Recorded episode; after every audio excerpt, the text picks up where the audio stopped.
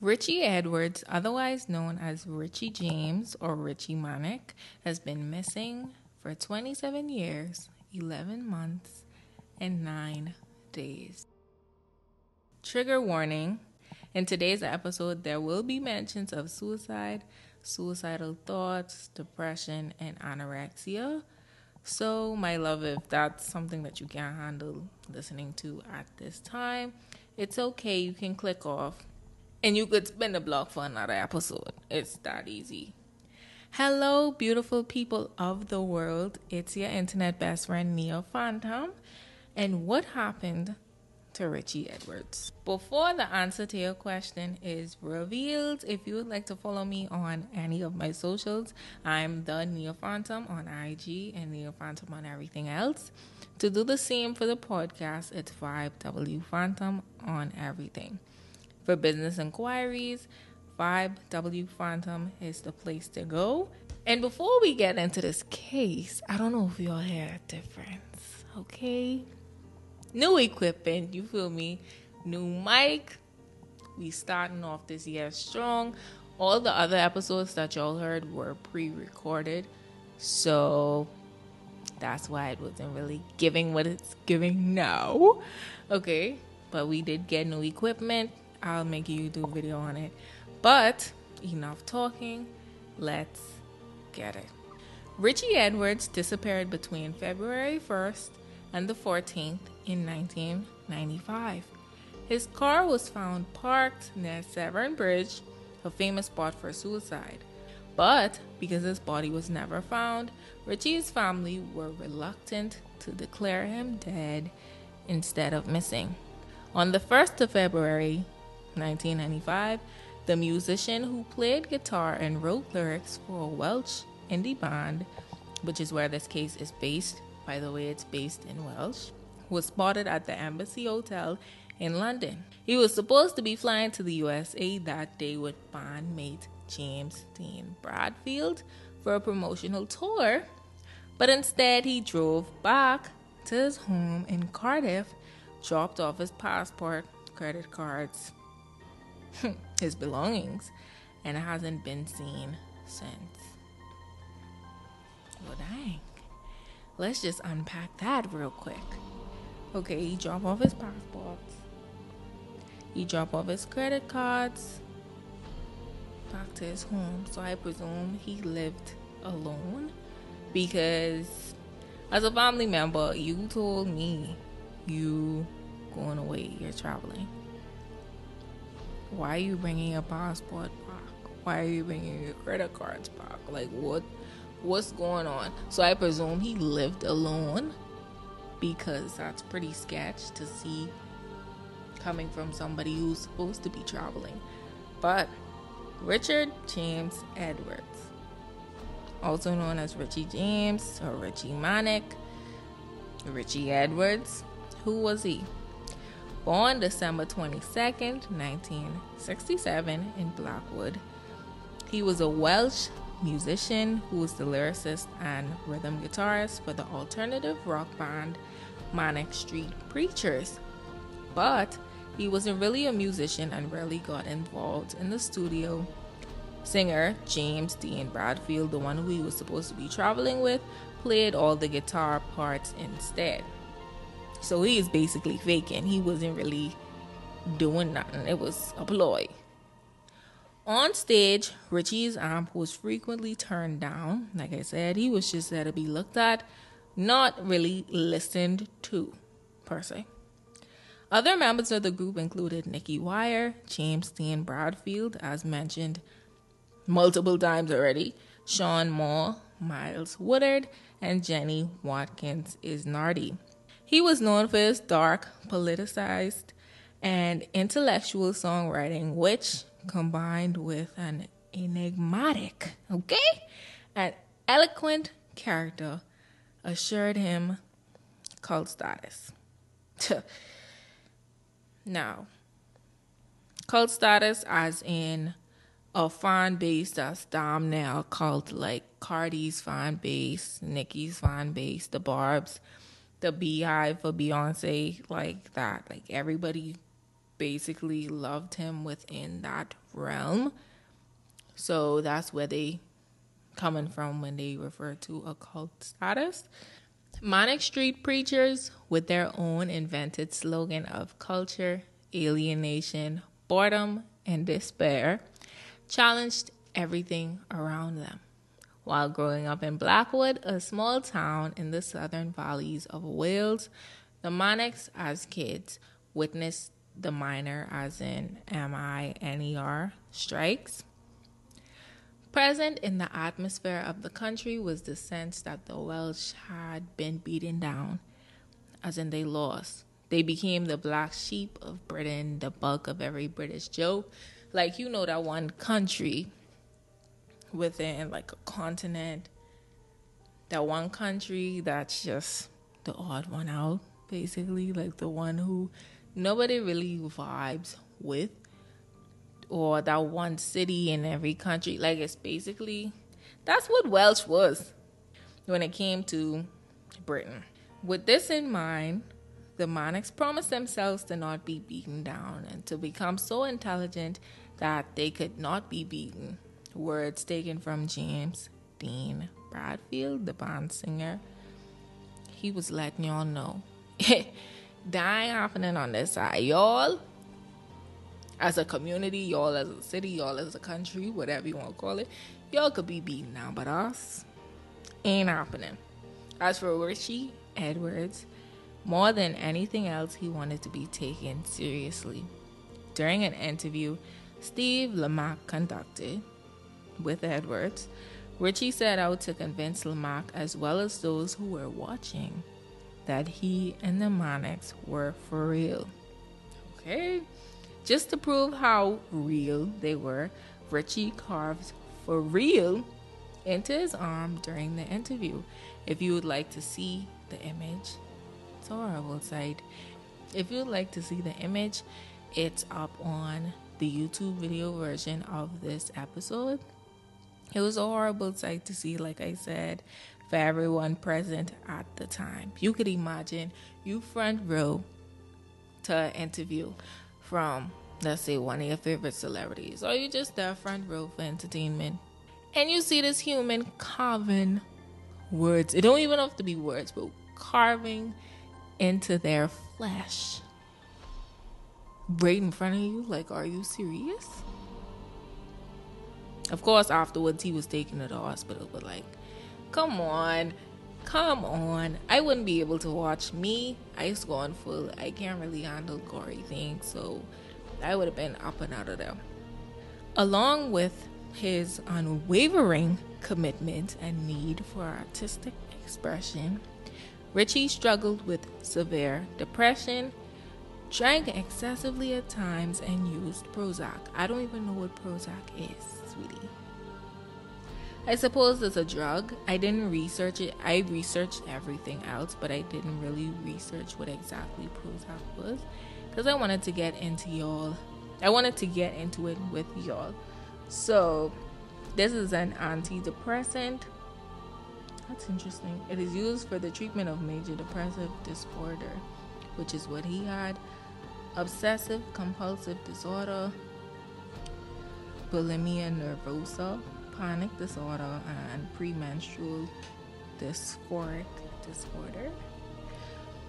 Listen, if y'all trying to get into it, speak with y'all doctor. don't don't take these words from me and go run and try pick some up. I'm not sure if it's a prescribed drug, probably is, but just saying.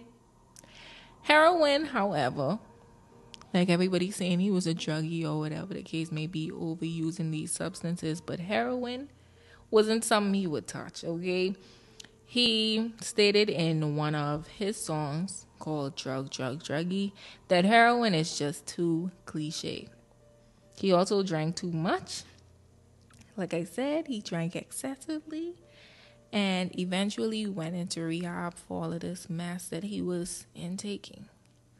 When he reappeared, even from his childhood bandmates, he appeared to be growing more and more alone.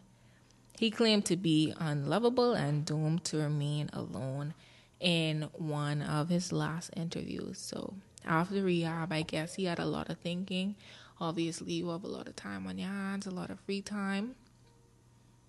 I guess he was thinking, like, bro, I'm doomed to be alone. Like, I, like that's just my destiny, bro, to be alone, to be by myself. And that's crazy. He claimed to be unlovable. Like, you know how sad and hurtful that is, yo.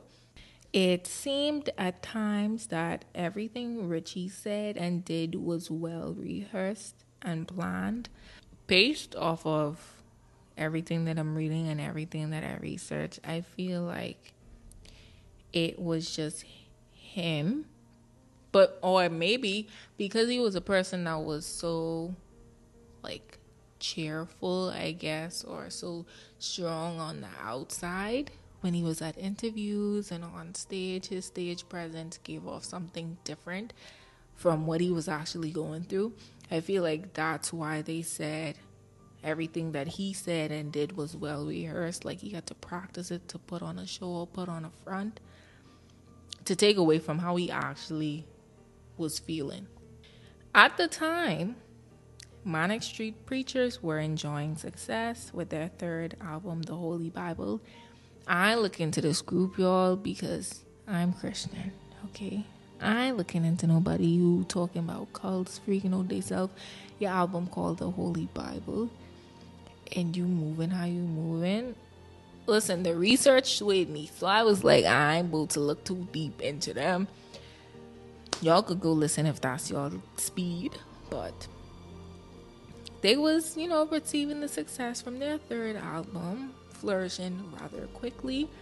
But Edwards had just broken up with his girlfriend. The bond wasn't going in the direction that he wanted it to, I guess. And he wasn't really getting on with them. Like they were gaining success, they were gaining gaining traction. But he wasn't feeling it he really didn't want to be around them. He wanted to be alone. He wanted to be by himself.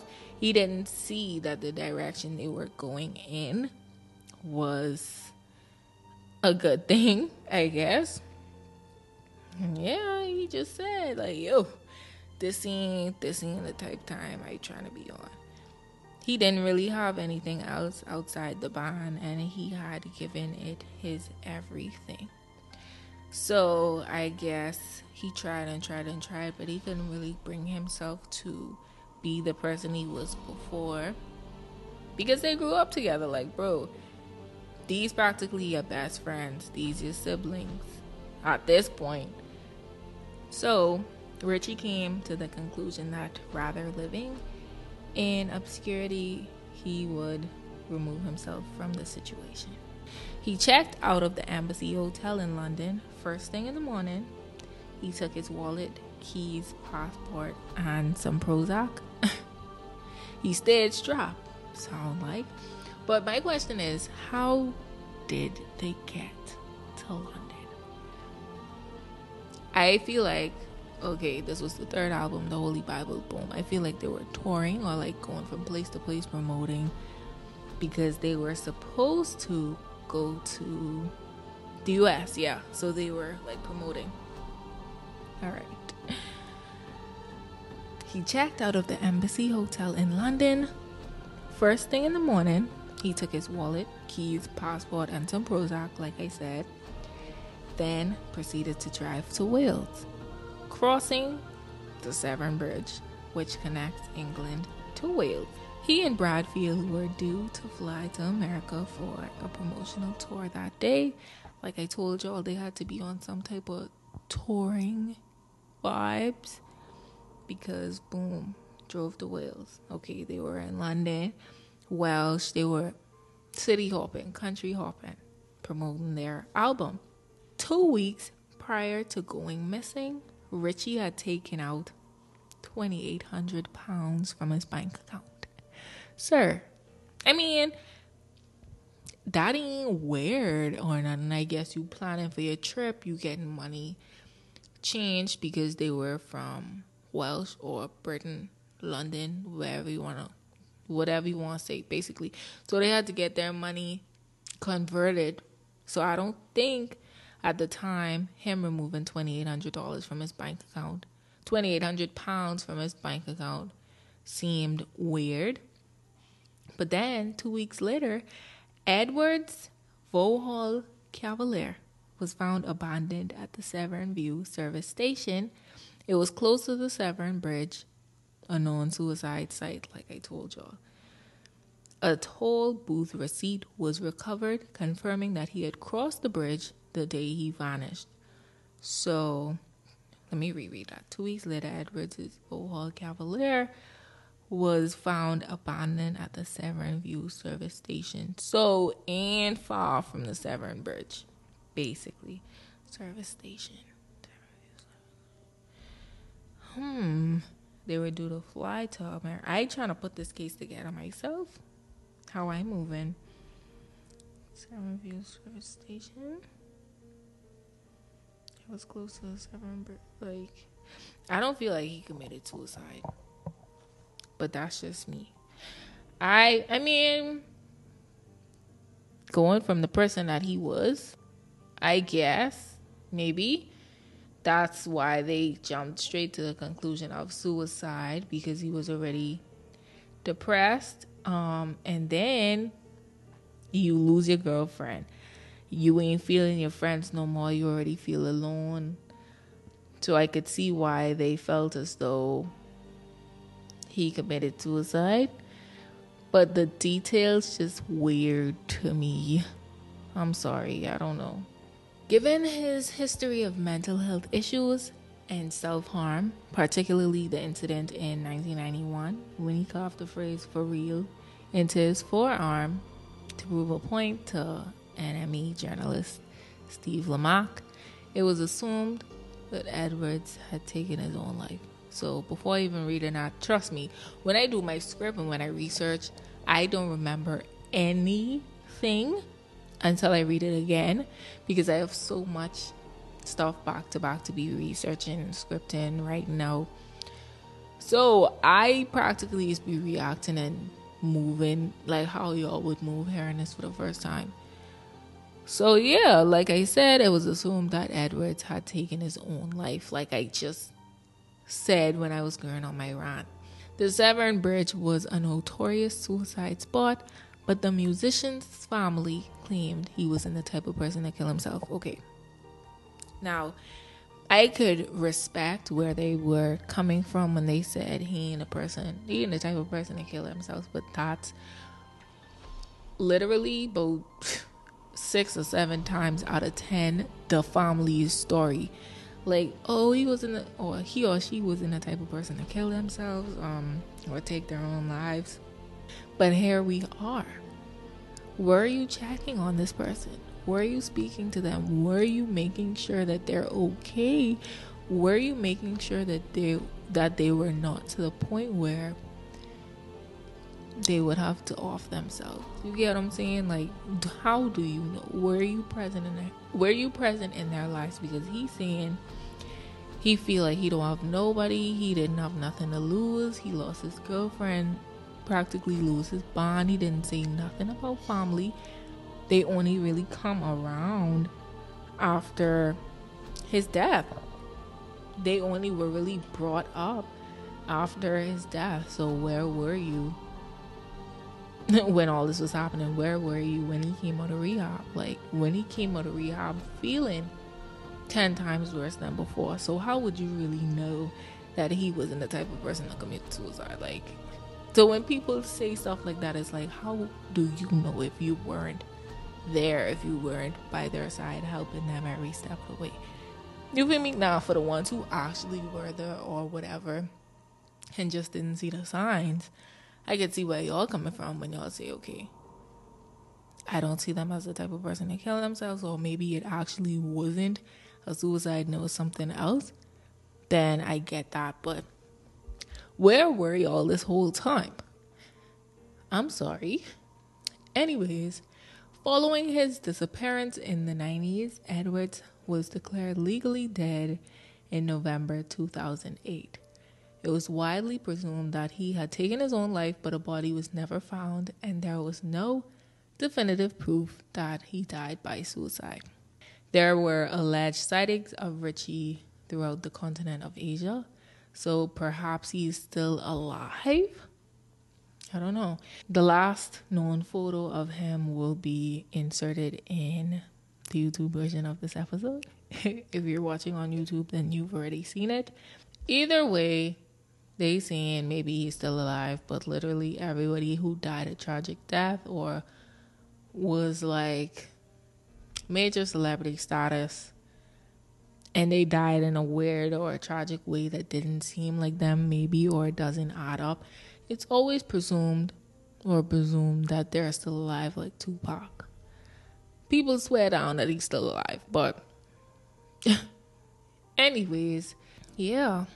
So often people feel fearful or afraid to admit that they are struggling with their mental health especially our men literally this fear of prejudice and judgment stops individuals from getting the help they need, leading to families being destroyed and lives ending prematurely. I hope you all listen in this part. This this the outro. This is my outro. This part of my episode is very important to me because I care a lot about people. Care about everyone's mental health care about the human race, really, and how we move as people. You feel me? How we feel as people. Like, I take that really seriously. So tune in. This is not funny. This outro ain't funny to me. It's not for entertainment, really. Like I said, it's usually men most of the times that, or most of the time, that's scared to come out or up and be like, oh, I'm depressed or I'm sad. I feel a certain way because, as men, I presume they're supposed to be seen as just strongling, like, not weakling, strongling, like the person who's supposed to be strong, the person who who isn't supposed to feel pain or who isn't supposed to be down or be hurt. Like you're supposed to stay strong and keep it cool all the time. So I feel like that's why it's hard for men especially to come out and be like i'm not okay. Get me? Like, come on this of prejudice like i said and judgment has to stop. I'll be linking mental health partners in the description of this episode. Please please please in all seriousness if you know within yourself that you need help with your mental health get some okay? You're still here. You're still breathing. You're still alive, which is amazing. You're amazing. Okay? You're beautiful. I tell y'all that every episode, every beginning to an episode, I remind you that you're a beautiful human being. Okay? You're strong. And you're strong because you're still here. You're still fighting that fight. You're still pushing through it no matter how hard it is. You're still here. What I'm saying is for my men, women, boys, and girls that are tuned in. Age literally does not matter. That's another point. Age does not matter when it comes to being sad. Like, come on. Fresh out the womb, toddler crawling around. You have a right to be sad. That's human nature. Literally, age doesn't matter. So if your 11 year old child come to you and tell you that they're depressed, they're sad, don't take it as a joke. Don't think because oh they fresh on the planet, they can't be depressed. They can't be sad. They can't be down. Honestly. Same for a 30, 40 year old. Don't think because they old and they already experience everything they probably done been through Helen Bach, they can't be depressed because oh you already seen that before. Like, come on, age does not matter. Experience does not matter. Background doesn't matter. Your history does not matter. Okay? I want y'all to know that if it's anyone that loves you, it's me. I'm proud of you. Okay? To everyone that's listening, you feel me? If you're going through anything like this, I'm proud of you. You're still here you're still listening. You're doing great. If you want a full detailed episode with me speaking on this topic, let me know. That'll be zero problem. I feel like I'll do it either way. But y'all let me know if it's something specific that y'all want me to speak on or if you want something added in the episode. If you want to say something, if you want me to speak on your behalf in the episode, whatever it may be, let me know. With that said, I'll see you beautiful people next week. Remember, like I said, if it's anyone that loves you, it's me. I'm proud of you. You're strong. You're doing great. You're amazing. And I'll see y'all in the next episode. Toodles. I love you. Again, don't forget. Don't forget.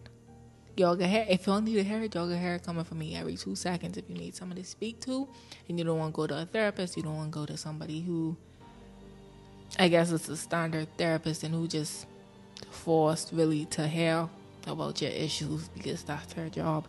If you don't want to go to somebody like that, come to me. Okay. I'll be your listening ear. I don't call myself the internet best friend for no reason. I'm literally here to understand y'all like this is a friendship. Never forget that. Again, I love y'all. I always close out with that. And I'll see y'all next week. Toodles. Ah.